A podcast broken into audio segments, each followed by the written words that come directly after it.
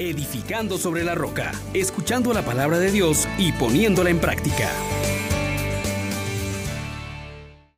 Bienvenidos mis hermanos, que Dios rico en misericordia les colme de su favor y que pueda hacernos clamar en nuestro interior, oh Dios, restauranos, que brille tu rostro y nos salve. Amados hermanos, damos gracias a Dios una vez más, permite compartir la palabra de vida y que nos permita edificar sobre la roca. Pidámosle que su Santo Espíritu nos renueve, nos restaure, diciéndole, oh gran poder de Dios, enciéndenos en tu fuego el amor, oh Espíritu, que viene de lo alto, llénanos de Dios, oh Espíritu, óleo santo, úngenos en el amor. Hermanos, les invito a meditar en el Salmo 79, versículos 2, 3, 15 al 19. Pastor de Israel, escucha, tú que te sientas sobre querubines, resplandece. Despierta tu poder y ven a salvarnos. Dios de los ejércitos, vuélvete. Mira desde el cielo, fíjate. Ven a visitar tu viña, la cepa que tu diestra plantó y que tú hiciste vigorosa.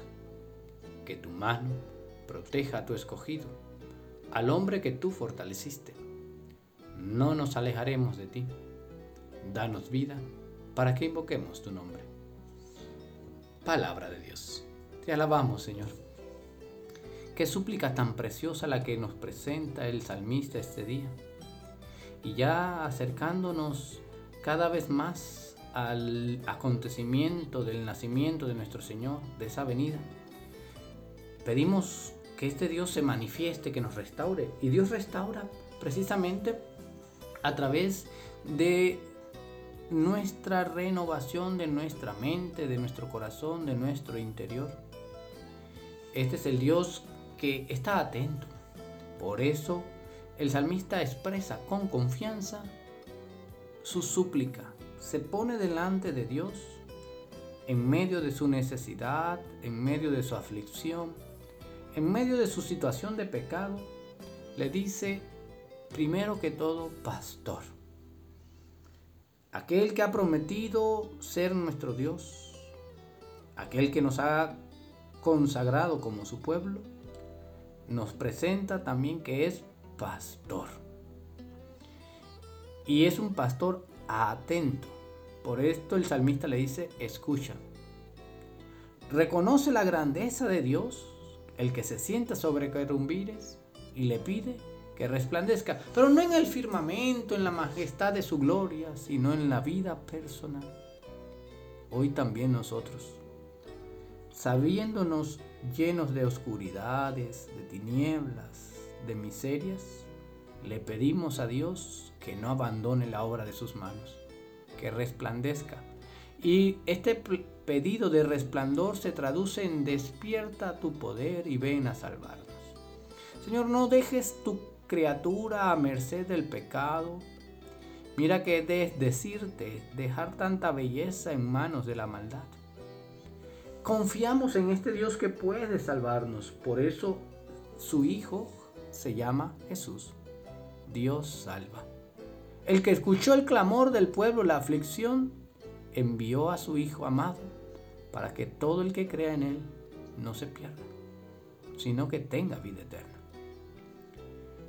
Reconocemos entonces al Dios poderoso, al Dios de los ejércitos, al Dios que salva. Pero le, decimos, le decimos, Señor, vuélvete, míranos, no tengas en cuenta nuestros pecados, no nos dejes a merced de la maldad, rescátanos Tú que te sientas en el cielo, fíjate la miseria humana. Mira el vacío del hombre si no le envías tu aliento. Ven a visitar tu viña, la diestra que tu cepla pantó. Somos tu propiedad, Señor, y por eso, hermanos, hermanas, volvámonos con clamor en el cuello diciéndolo, ven, Señor, no tardes tanto. Tú hiciste a, a estas plantita vigorosa, pero sabemos que sin ti nada podemos. Que tu mano, Señor, nos proteja. No nos alejaremos de ti, es el compromiso que hoy queremos elevar y que yo te invito a ti también a realizar. Y luego dice, danos vida para que invoquemos tu nombre. Que en este día podamos clamar con confianza aquel que nos escucha, que nos ha fortalecido en Cristo, que nos dice, todo lo puedo en Cristo, que me fortalece y que nos permita con nuestra vida alabarle siempre. Ven Señor, no tardes tanto.